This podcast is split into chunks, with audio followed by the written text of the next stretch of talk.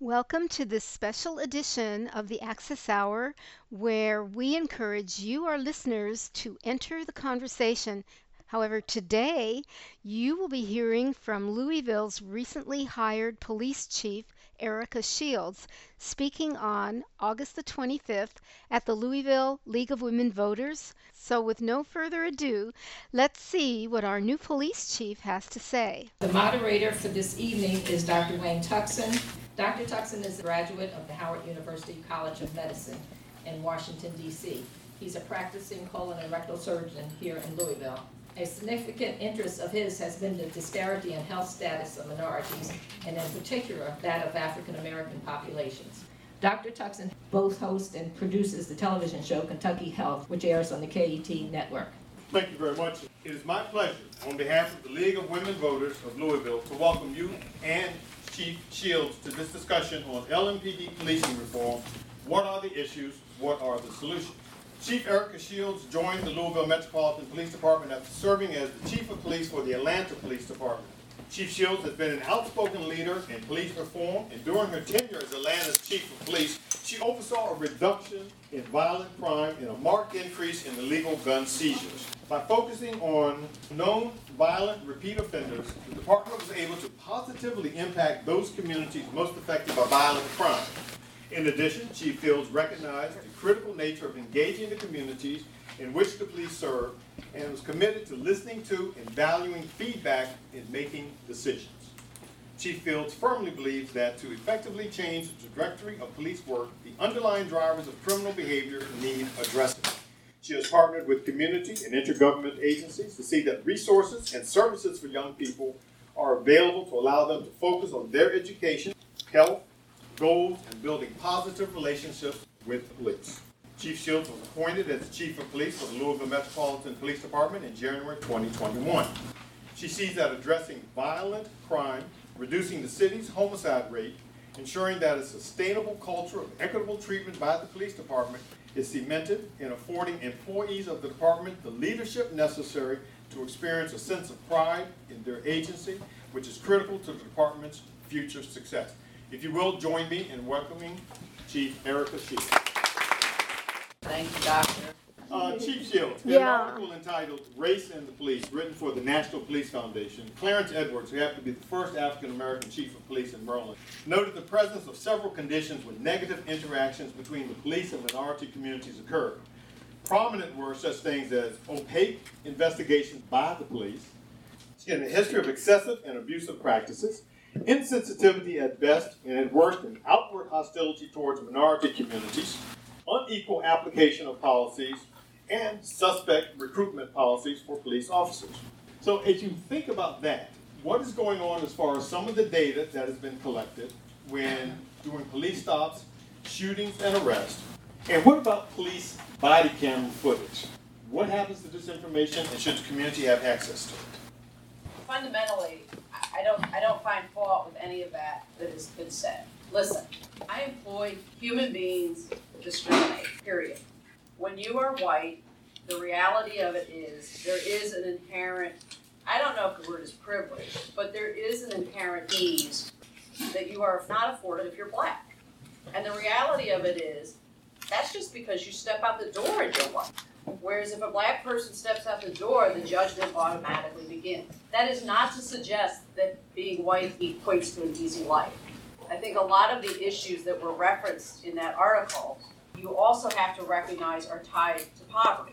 And where poverty exists, so does discrimination. So I think it's a, a very complex issue, and very often, police are the face of that complex issue because we are going in the neighborhoods that other individuals will not go into.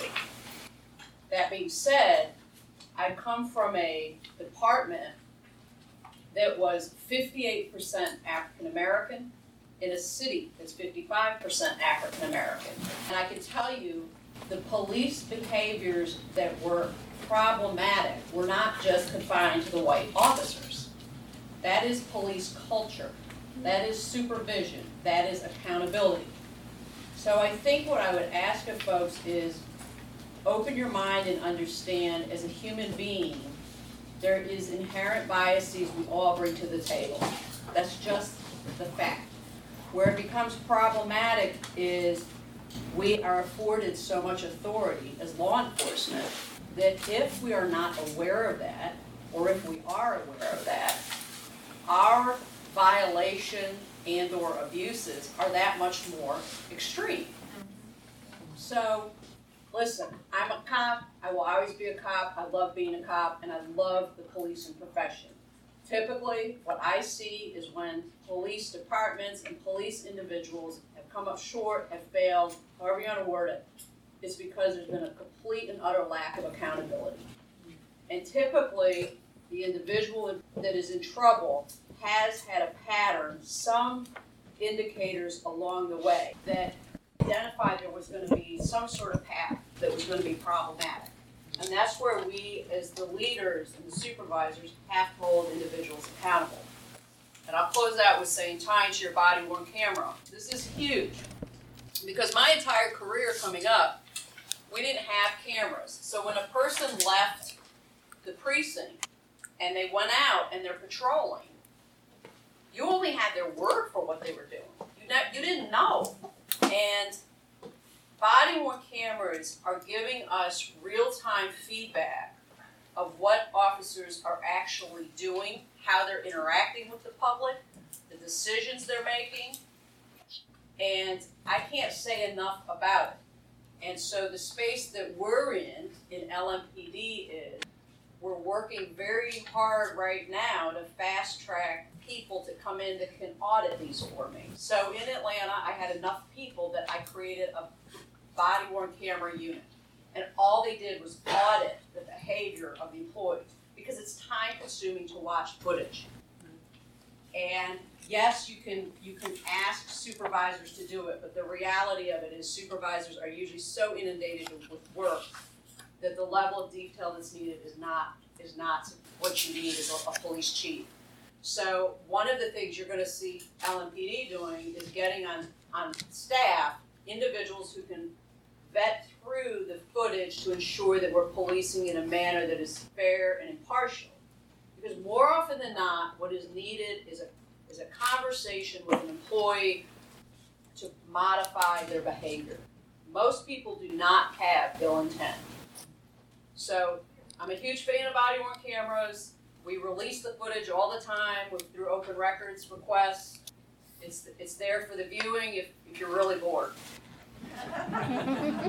Thank you very much, Chief. But on the other hand, um, right now, we see everyone carries, as, as you do, their little handheld phone, which is a video camera. And we see that video camera material almost instantly. The news media has its um, cameras, and we see things immediately. But yet, it seems to be there is a delay for that footage coming from the body cam. I think you would agree uh, probably is necessary, but it does lend a bit of suspicion when- when we don't have unfettered access to the raw data. No, no, I don't agree with that at all. I mean, folks, let me tell you this. How many of you want to wear a camera all day through your job? Okay? That camera goes with you when you go in the bathroom. I mean, if you remember, hopefully you turn it off. The reality of it is we're not live streamers. That's not my job. My job isn't to fuel, to feed the, the TMZs of the world. My job is to police and to do it properly. It is not so that we can satisfy real-time curiosity. We make the footage available when people request it, period. But to suggest that we should be real-time, end of the day, I mean, you- that's just not, first off, it's not operationally possible. Every time an employee ends their shift, they have to go to the precinct and they have to download the data. This takes hours. Think about the amount of time that's being filled. It's hours. And they just be driving. Imagine you, you've called because you have a child who, who, I don't know, they, they do drugs and they're having a breakdown. Imagine you have a, a granddaughter who's come home and said a, boy at school groped her. Do you want that footage just going out the door because people are curious and want it in a matter of hours? No, we are gonna redact that. When there's victims, we have an obligation to review it and redact it. But the only footage that I can tell you there has been a delay in releasing is footage that has been tied to officer-involved shootings, and that is because the public's pressure for there to be an outside investigative entity on officer-involved shootings has resulted in the Kentucky State Patrol investigating our shootings. I cannot mandate to the Kentucky State Patrol when they should review, release footage. You know, it's, it's not ideal. I mean, my preference is after an officer-involved shooting, once we know that a family has been made aware of what's occurred, once we know that the footage can be released without causing harm to a potential criminal investigation, certainly, I want it released. But if we're not doing the investigation, I don't own the ground rules for when something can be released. And the reality of it is, and this is not a criticism of the Kentucky State Patrol, they're doing us a favor by investigating our incidents. They don't want to be doing it, their bandwidth is tapped out already. Changing gears just a bit, let's talk a little bit about some of the violence that's going on right now in our community. Um, clearly, we're not gonna be able to rest our way, at least I don't think you're gonna be able to wrest our way out of this current crisis of violence. And I wonder if there a more holistic police and community approach to solving issues with less reliance upon the police as the primary responders to social ills that you already commented on, such as homelessness, alcohol, drug abuse, and mental illness, is gonna be required. You know, when we look at things like deaths from cancer, strokes, heart disease, there was identification of the problem and addressed the issues that were at stake.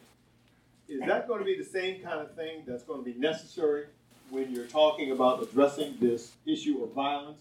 And if so, what are some of the forces you want to bring to bear? kind of the direction that we're lead, you're seeing the medical community lead us on is gun violence as a, a public health crisis.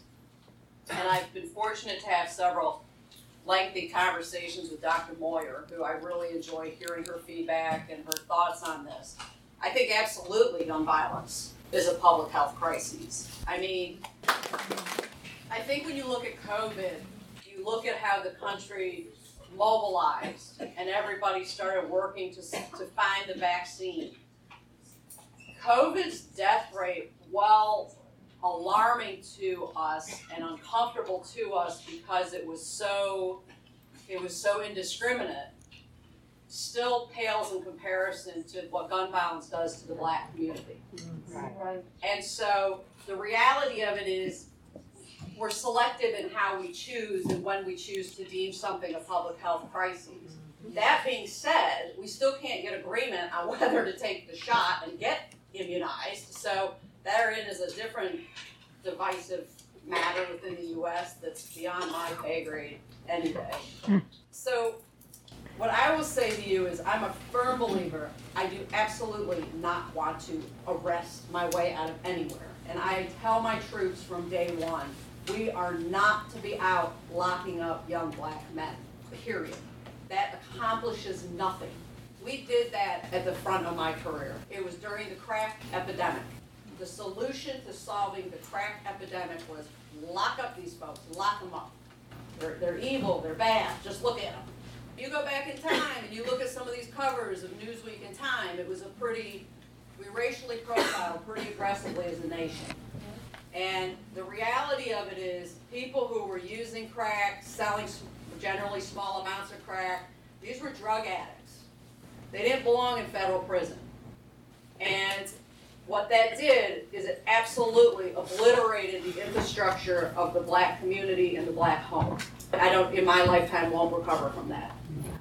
When you contrast that to what was referred to as opioid addiction, which I firmly believe is a white person's way of saying heroin, we've treated it for what it is. It's a substance abuse problem. A person needs medical care, they need therapy, they've got insurance paying for it, the government's putting grants, we're treating it like we should. So I say this to say, I've been down the road of doing the arrest. It does not work. So what do you do? Well, I am very happy to say that this budget, which I appreciate Council President James, Mayor Fischer, and the team passing, does appropriate large amounts of money to try to tackle some of these issues from other avenues. Whether it's triaging a 911 call. So you call into 911 and it's apparent someone has some sort of mental crises going on or they're homeless. All right. At the 911 level, you, a determination can be made that police aren't even going to get sent. It'll be a caseworker. Or maybe they go joint. And then we can redirect people away from the jails and to nonprofit healthcare providers, right? Because right now, in every major city, what is the largest mental health provider? It's the city jail. That's every city. And the reality is, a cop, you know that's not the solution. You know that's not solving anything. So there's a number of programs that were put in the budget this year, the city's budget, whether it's deflecting the calls that go to PACE workers, whether it's group violence intervention, where it's reaching out to victims of gunshot or their surviving family members and redirecting them away from gun violence. There's so many pivot to peace, inserting people in the hospitals to ensure we're talking to people who are victims of gunshots. I don't say a lot, but there are definitely people who do not report to the police that they have been shot. When that is the case, it's fairly certain that there's going to be some level of retaliation. So if they don't want to talk to us, that's fine, but let's get somebody down there talking to them that can help them. So the city has a number of programs that they're pushing out aggressively to try to assist us as we get our arms around this. Because police should not be the front lines of mental health care. We should not be the front lines of addressing the homelessness issue. And this is where police have gotten into a lot of trouble. And what I would say is, coming up the ranks as a cop, we didn't want to be the front lines of dealing with these issues. Police balked at it. It was became mandated because we were the only ones out there that were available to do it. I think to a degree we've done a really good job, but there's also obviously been incidents that have gone very poorly. From that, I would assume that you would be providing a great deal of support for not only increasing the numbers of people dealing with these non-police matters that you get called for, as well as perhaps even increasing pay for those individuals, just like we're seeing a potential increase in pay for police officers? Oh, sure. I mean, I think if you want quality, I think we're seeing this across the US, right? People are like, no, I'm, I'm not working for that. And so if you're trying to get people who have really, really specialized skills and are good at what they do, there has, there has to be an, a, a pay commiserate to the skill set that you're see, seeking, certainly. We had a problem with a video that was released about recruitment of police officers. It showed police officers in camouflage going across the bridge, uh, officers with assault rifles, and they were using uh, battering rams similar to what was used in the Breonna Taylor thing. You know, if you go along with the heading of you know, what you recruit is what you get. Recruit guardians, you get guardians. Recruit warriors, you get warriors. How do you go back now and retrain, or what is it that you tell your police officers in terms of the attitudes that they have when entering into different communities? Is it us versus them? They is us? How do you do that? Right. Now, and I think that's a a huge problem in law enforcement. To a large degree, it's not even how the recruiting is done or the training is done. It's like the cynicism sets in. I think one of the things that we as law enforcement have have not done well is you had to be very strong. You could not have a weakness. You could not you could not struggle with something. And the reality of it is policing is negative repetition people do not call you when things are going well. You don't see pleasant outcomes. You just don't. And as a human being, to process this over and over, and it just keeps hitting you, you've got to figure out a way to cope with it. And if you don't talk about it or even admit that at some point you may be struggling with components of it or not understanding it, you are going to harden up because you have to figure out a way to process this, especially in our busier divisions in any city. You're going from call to call to call. You can't sit there and pout. You just got to do it. You got to do it well, and you can't make a mistake. And so I think that actually fosters a level of cynicism, which plays into the us versus them. So I think that people often think it's taught, but the reality of it is usually your academies are really good at not teaching that really good at teaching like how you should handle stuff. And then the officers go out, and by year three, they've developed all of these bad habits. And so, one of the things that you're seeing law enforcement really try to do is allow officers to be a little more human, encourage therapy, encourage peer support, encourage talking. It's also requiring at its core, the message has to start from the top.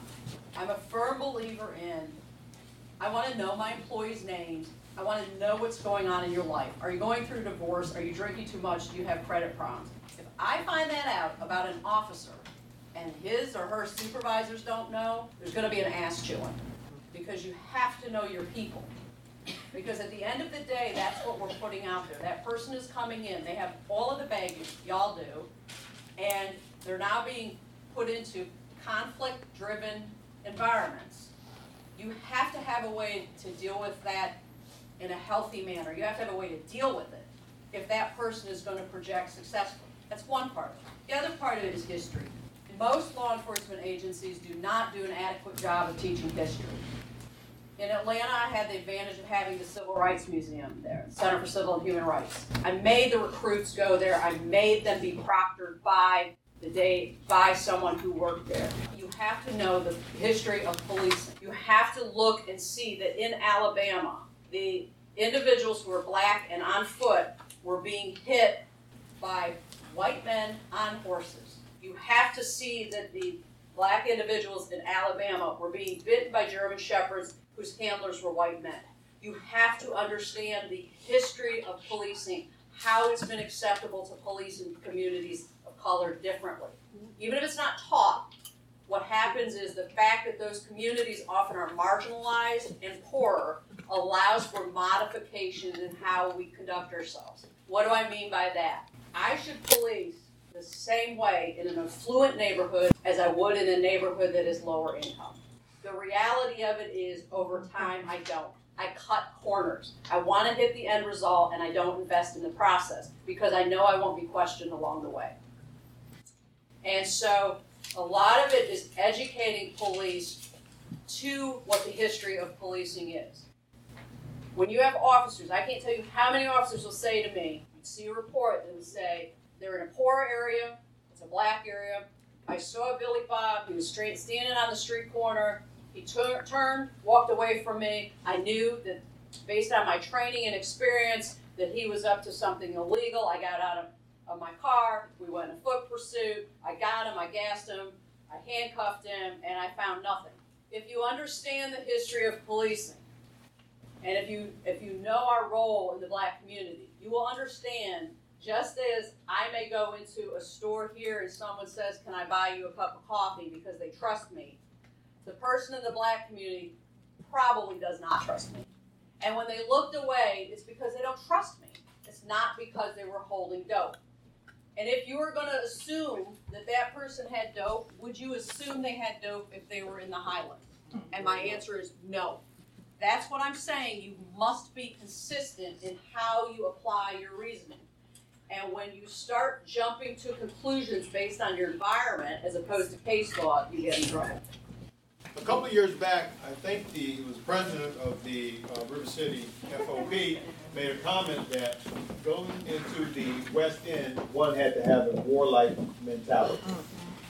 Everything you just said sounds very good, but if that is what the union leader, the leader of the rank and file is saying, how am I gonna turn around and go out and buy that cop a cup of coffee when I see him over? Yeah, it's, even since I've been here, the union's public affairs person has put out something that I'm like, what are you doing? Remind yourself, this is on an individual. It is one person who is saying that they're speaking on behalf of all these folks.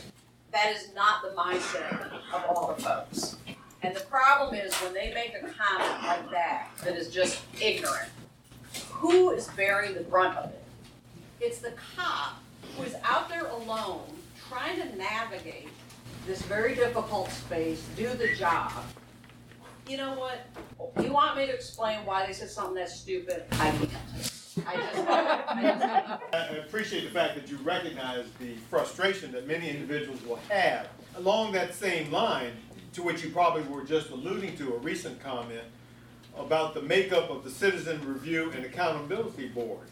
So I think most of us would kind of look at it as reprehensible. The problem comes in, where is the rank and file standing up saying, wait a minute, this does not speak for us. Yes, we have you, but we're not hearing it from the cops that we come in contact with. So anyways, how do you feel about the review board? Where is it? And what would you like to see happen with this review? Let me say this, I, I do wish that the cops had spoken up on that. But I also think on a whole, most of them grumble and have expressed their views pro or con on social media and internal groups. Again, I really want to bear that the responsibility needs to be borne by the union and the person who put that out. Because it was very damaging and the person who's gonna have to navigate that damage they've incurred is the young cop who's out there trying to do the job properly. And that's where it's like, you are so not looking out for your membership. The review board, you know, I'm not constructed by City Hall, it's, it's not my review board. I'm fine with review boards, I don't think you can be a city in this day and age and not have one. I know that they've pulled together the members of it, I've met with Jennifer Green, who's the, the president of it. I believe they're still trying to hire an inspector general, so I'm really, I'm not the best equipped to speak on like what its operations are and when it's gonna get going. But, you know, I've, I've got no problem with it. I'm a firm believer that if we're doing stuff the right way, great, and if we're not, we own it. What is your plan to restore trust with the community if the FOP contract enables officers to prepare evidence over a minimum of forty-eight hours before they can be interviewed after an incident or? I'm not sure of the particulars that are in the contract, that has not been made public yet. So I don't know exactly what is gonna be in there. You know, my big thing is, I want the body camera on, especially in situations of extremely high stress, regardless of whether you're a cop or if you have a loved one, you, you find your grandkid is laying in the pool and you haul them out and, and they live, you're gonna have blacked out for a period of time. You're just, the stress, the adrenaline is such that you're gonna have difficulty getting regaining your balance. Anybody that has been under that level of stress knows exactly what I'm speaking to. And this is why you have to be so careful when you make criminal arrests based off testimonial evidence only. Stress skew things, which is why the body worn cameras have to be on, so we have that third party that is not a human. So we can get some bit of a delineation of what maybe really might have occurred. So for me, that is the main thing. Do we have the camera on so we can capture the totality of the event? You know, depending on the, the nature of the incident, but if it is a serious incident, an officer involved shooting or what have you, I'm just gonna tell you, the person's memory right after the incident is in all likelihood not gonna be accurate. No different than anybody else. There you go. You are listening to WFMP 106.5 FM, and with us today is Erika Shields, Louisville's recently hired police chief, and she's with moderator Dr. Wayne Tuckson. And this conversation took place on August 25th at the Louisville League of Women Voters. Talking a little bit about the contract. When we look at this contract that's currently up for review, what impact is this going to have on the hiring standards for the LMPD in terms of your ability to recruit financially compared to the surrounding jurisdictions? And is this going to diversify the pool from which you get to choose your recruits? Because you're now making it a little more palatable financially for someone to take this job. Sure. Let me say this. Coming in, I didn't know what to expect. Obviously, last year was extremely difficult on multiple fronts. I anticipated encountering a department that would not want to police because that was the case in many cities. There's a very real reluctance by officers to be proactive and self-initiate because the judgment can be so harsh. And what I'll say to you is, yes, some of it's warranted, but also sometimes this job is really difficult, and there is no such thing as a pretty arrest. I'm just telling you that. So when I came in, I didn't know what to expect, and I was pleasantly surprised that I came into a department that took an enormous amount of pride in itself and wanted the community to be proud of it. I heard that over and over, that they wanted the community to believe in them. And I also came in on the heels when a lot of people had left. And I think that even though it's created a shortage of staffing for me, I think at some levels it was probably needed. I have a very young department. They want to learn. They want to do it correctly. They want leadership on what they should do. I think there's an enormous amount of opportunity. I have high hopes for the contract. I think that there is an understanding of LMPD has been really underpaid in the region, which presents a problem because at some level, when you're asking for all these skill sets and behaviors and judgment, you do at some point on anything, you get what you pay for. And typically, when cities to go with lower pay, if you build out the budget over five years and ten years, you find that they have actually ended up spending tens of millions more on the constant flow of recruitment that they have to do. And policing is one of these professions that it takes a year from the time they start the academy till they can go out and answer a nine-one-one call. You've invested right off the bat a hundred grand in that employee. About the time they hit the three-year mark, they're of use to you. They're finally starting to understand things. So when you have employees walking out the door the three and nine-year mark, which has been going on a lot here, you, so much money and institutional knowledge is going out the door. You've got to close that gap. I feel very positive. I think there's been a lot of back and forth with an understanding on we want this to be a quality department, which is why there's going to be a number of reforms built into the contract that the police can't just do business as usual. The diversification of the department, to me, that is more where are you recruiting? Diversification has to be deliberate. And for those of you who are in an organization and you have no black people or the token black person, shame on you. Don't tell me there aren't the people there. You have not made a deliberate effort to go hire them. And so the same applies to the police department. We have to go to these cities that have larger African American populations. We have to put forward a concerted effort to resonate with African Americans, to ask them and become a part of Louisville Metro. You have to be deliberate in hiring minorities. And too often, the explanation is, they don't wanna come, they're not interested, they didn't pass civil service. You didn't recruit them, and you didn't drill down and see if that civil service exam was discriminatory. Because when you look at civil service exams, who's drawing them up? How old are they? And tell me they're all white men. I'm telling you, as someone who almost didn't get in the door at a time because policing, women weren't wanted, someone has to stand up and call bullshit. And so, to me, that is a very real issue here. As you look at, the flip side of that, the training of the individual, what protocols, or are there protocols to try to identify implicit bias in the Yeah. recruit? What are the things you try to do to train the individuals to function in non-white communities or in hmm. communities to which they're not familiar? What about in service, even while people are still out there, to reinforce them as far as racial, ethnic, sexual orientation? How do you keep it all that going? The most effective way to, to keep that along the trajectory that you want as a leader is to have diversity within the organization. The reality of it is no amount of testing, psychological exams, or I don't know, throw spaghetti at a wall assessment is gonna weed out bad. And generally what you find is when you have an employee who is engaged in some egregious conduct, if you go back to their hiring file, there is not an indicator in there. And I say that as having looked over uh, hiring files for ten years plus, and all of them had lie detector tests and psychologicals. I would say it's the same as the neighbor you thought you knew. And then all of a sudden you catch a remark and you're like, what the? It's the same thing. The behaviors start to seep out. And you have to have the diversification and the understanding and the mental aptitude within the department so the peers correct it, the peers challenge it. And for me, that was the, one of the nicest things about the Atlanta Police Department. Fifty-eight percent African American, even if a, a white person or a Hispanic person might have had behaviors or thoughts that were not appropriate, because I'm dealing with humans. Let's keep it real. I'm gonna change you all. I get it. I'm realistic. But at the end of the day, don't bring that to the job.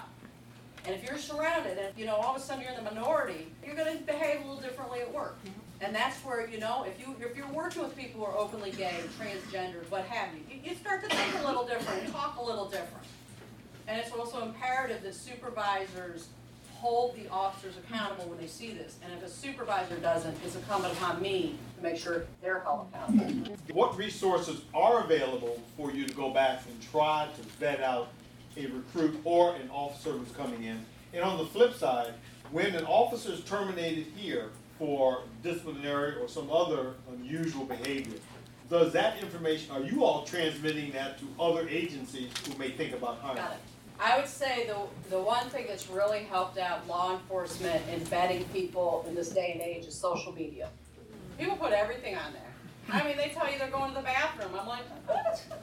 But um, social media and the vetting of social media is critical to the hiring and the monitoring of employees. I hate to say it, but if you're, if you're stupid enough to post that, it's on you. That's been a, a gift that keeps giving. So we report it to the state. As law enforcement, Louisville Metro is the employer. The state certifies and gives us all police powers. That's generally how it is in every state. So only the state can decertify a person. But what is important and critical that we do is we notify the state, hey, John Doe resigned, but he resigned in lieu of being terminated. So they have the knowledge so they can decertify John Doe within the state. So we do report that to the state.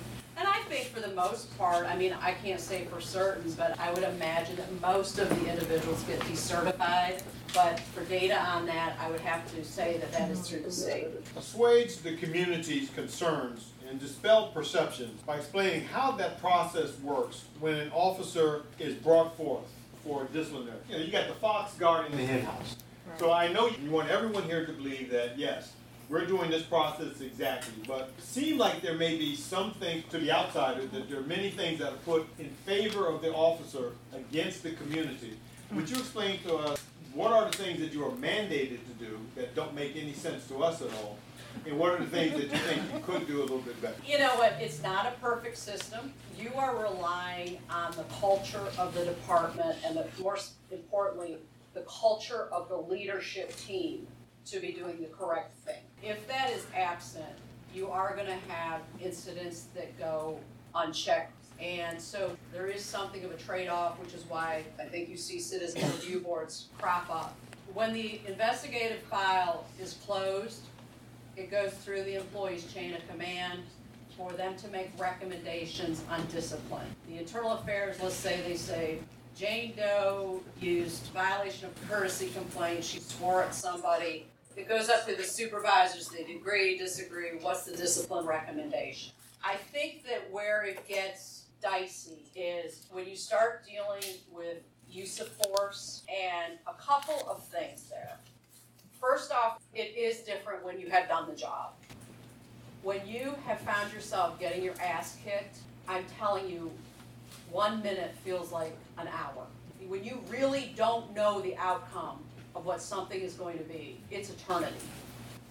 And so when we're hearing these, reading these files and we're looking at the video, we're not taking it in the context of the person who is sitting in the comfort of their home or looking on their phone while they're walking. We're looking at it through, that's my ass getting kicked. Or that was that person I needed to arrest because I have probable cause to arrest them. They resisted and off we went. That in of itself, right there, is a very hard bridge to cross. The other thing, and this is where law enforcement though can improve here.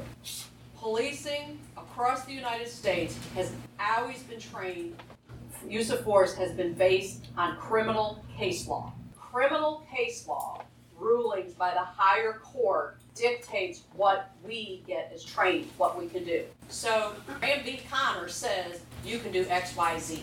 That may govern our training for 30 years. Sometimes the training gets, you know, you'll have it, it may make it to a federal appeals court or a Supreme Court, and a ruling gets modified. You've seen some come out recently with use of force in particular being looked at by the Supreme Court.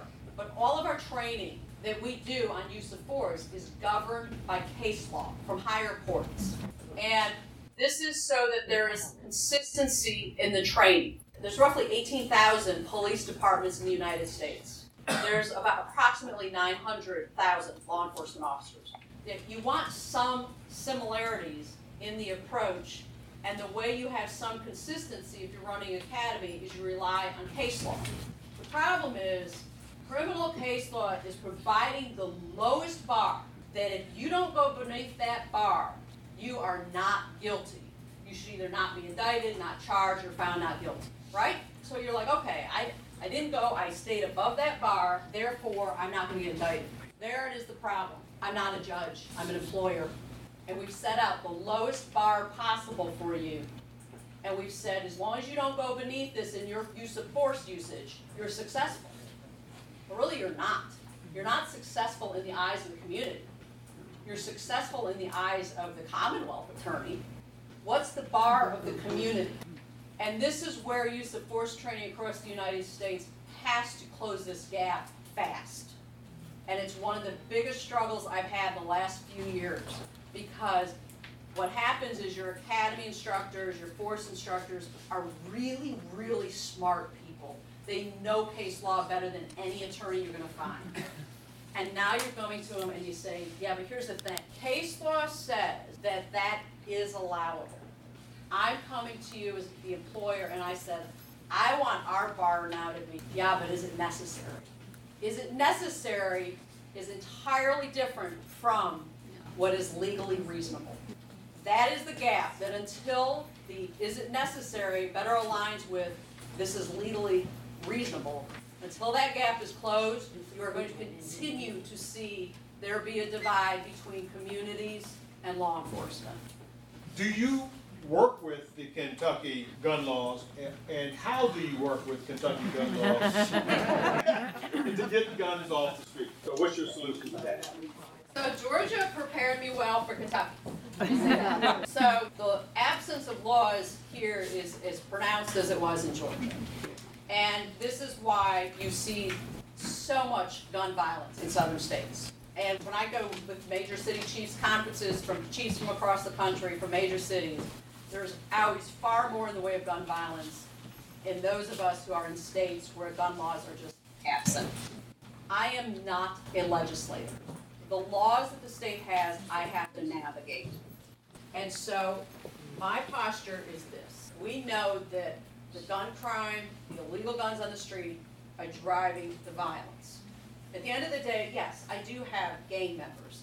I do have retaliatory shooting. I do have domestics. But at the end of the day, the gun is what is killing the people. Mm-hmm. And 99% of our homicides are guns. Okay? So that's the data point.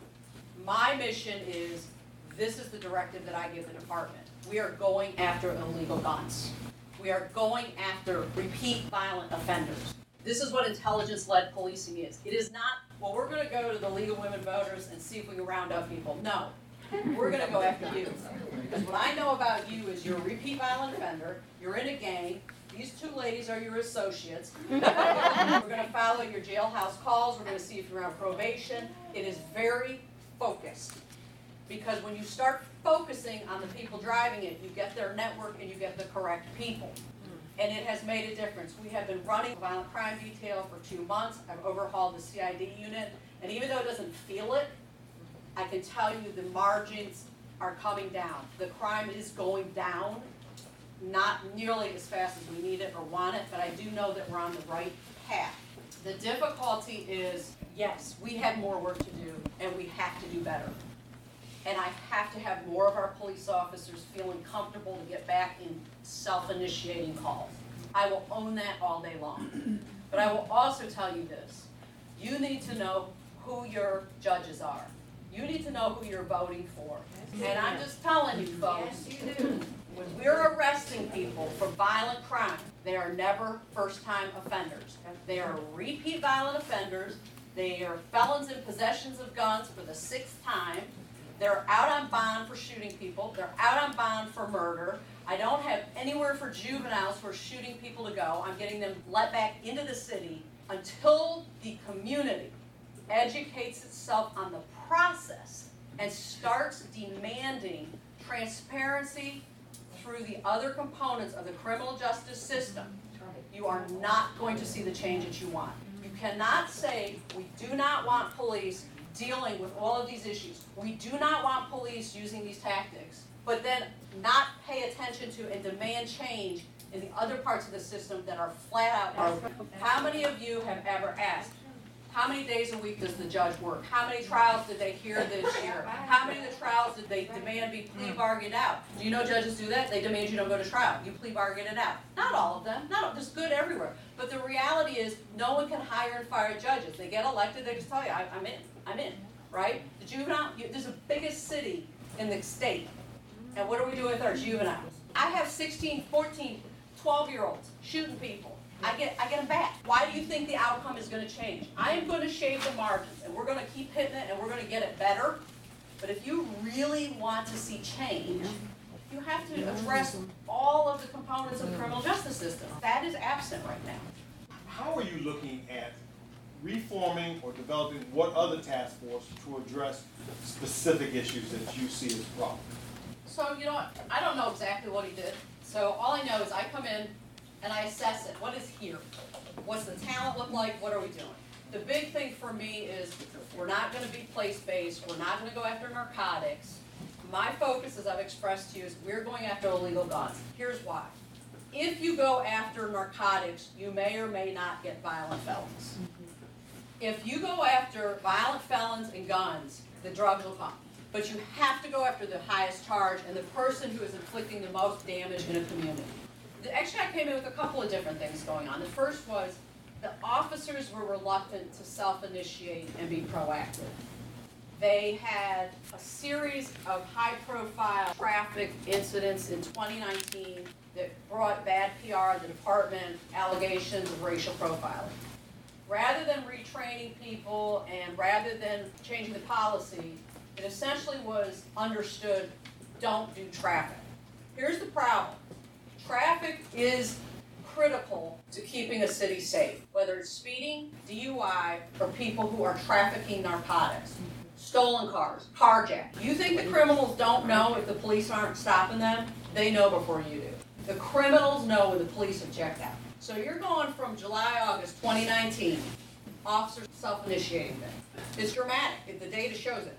Self-initiation went like this, crime went like this. Stayed that way until about February of 2020. The department started re-engaging. So re-engaging went like this, crime leveled off, Breonna Taylor happened. Down we went, no self-initiation, crime here. That's what I came into.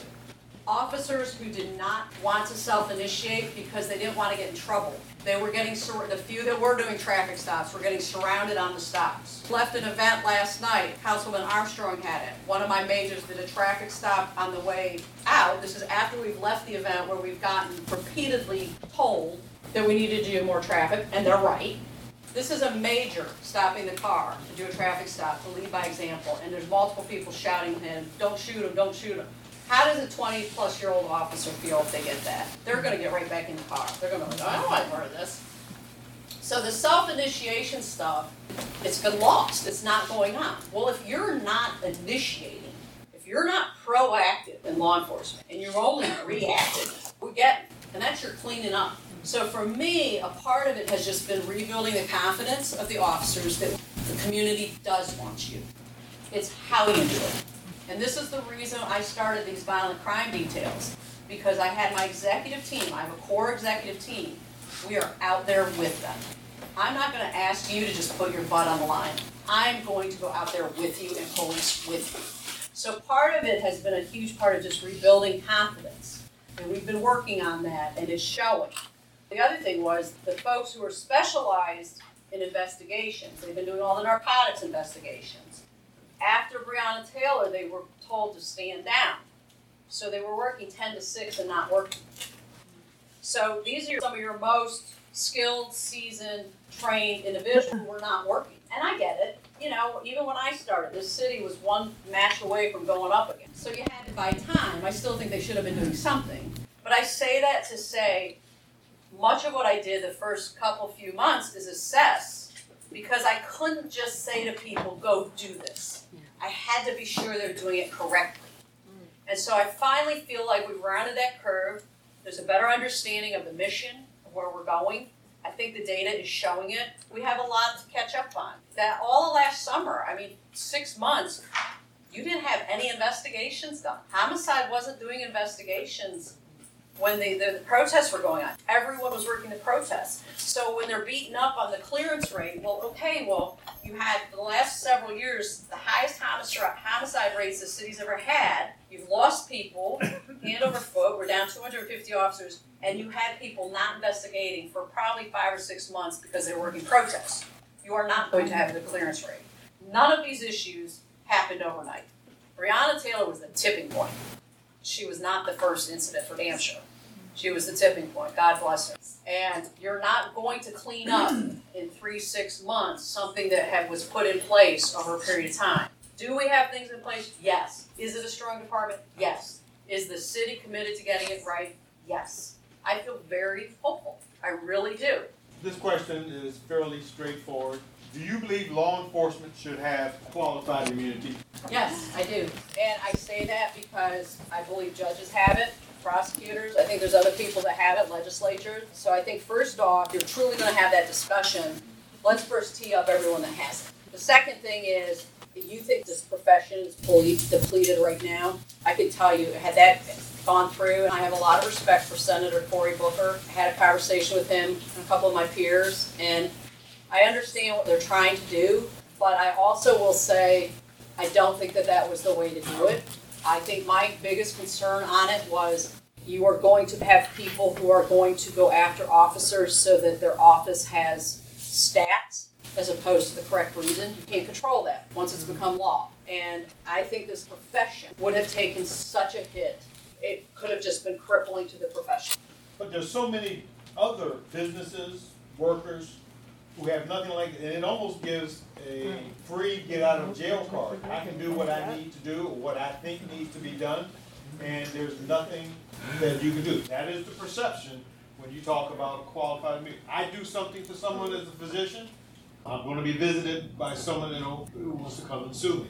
Yet the same thing doesn't seem to apply for you. Well, I would say the fundamental difference is, as a physician, your patient's not trying to kill you.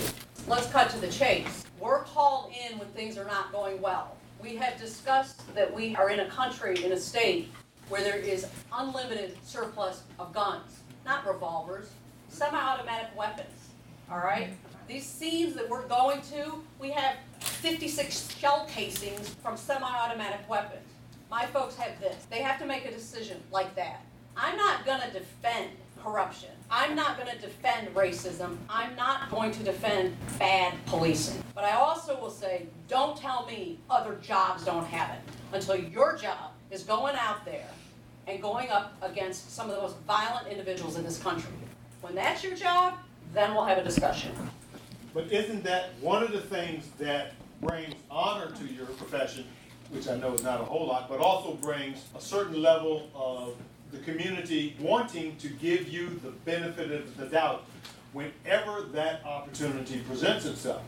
You are asking us to trust the police officers, you're asking us to work with them, yet you've got this big carrot that you're holding back for yourself that says, no matter what, and I'm sure most of us in this room will agree with you, that you're facing a second by second decision. But there are those instances where individuals are making bad judgments, because of qualified immunity, it appears as though they're getting a pass. You know what? I've seen too many federal prosecutions to know that officers can be prosecuted. I mean, oath of office alone can be put on you for everything you've just described. So I think the bigger issue is probably there's not been the appetite to prosecute police as opposed to they can't prosecute police. I'm not saying that qualified immunity doesn't have a downside. I'm not saying. What I am saying is, I think that given what we are tasking our officers with, you're not gonna get anyone to do this job if you're gonna start exposing them at that level. I, I just don't think you are. There was a report this week, and the person describes it as an internal, rate board pool. Can you begin to address this badly toxic culture that has been shown to exist within the LMPD? Here was my day. I spent the first three and a half hours today giving a deposition on something that happened here in 2016. Now, I came here in 2021, and it was along those lines, sexual. And I saw the article in the paper about the board. I don't know if it's valid. or if it's just a disgruntled employee. There's no context. It's just a whiteboard with stuff on it, but I, I don't know. What I will say is there clearly were multiple incidents in this department that were tied to sexual misconduct over the last decade or so that I feel as though the individuals who were running this police department did an extremely poor job of addressing. I don't think it is a broad culture issue, but I think that as a leader, you have an obligation to set the tone, and it should be extremely professional. It was unacceptable, the manner in which some of the stuff has been glossed over. And I think that it has done an enormous amount of harm in the communities, and it's inexcusable. Where do you stand on having officers out of the car and walking uh, beats more? Is that something you think that we need to do more of? We're doing enough of it? I'm a huge proponent of bicycle patrols, foot beat, segways. I wish we had the staffing that we could have people dedicated to this. I think patrol cars and technology, technology's been wonderful for law enforcement, but it's also made it possible to do the job without getting out of the car. Staffing levels are such that many of the individuals who are in the cars are going from call to call in certain parts of the town. I'm a huge proponent of people being, even more so than just than getting out of the car, but on the bikes and on the foot beat, because you, you need to talk to people. You need to know who's in the neighborhood. And the reality of it is you don't get that from the vehicle. And I really hope that we can get our staffing to a point that we can have more of that consistent community outreach because it's so important. It's fascinating how if you get a few people that can really connect with the community, how you can drive change. Are officers afraid to get out of the car? No, I wouldn't say that, because I saw this even before, going back several years ago. I think many of our employees are younger, they're into technology, they got their gadgets, so you have the cell phone, the computer MDT, this, that, so they're doing ten things at once, they're going from call to call. So it's also like we're trying to train them a bit on the interpersonal communication and the benefit of it.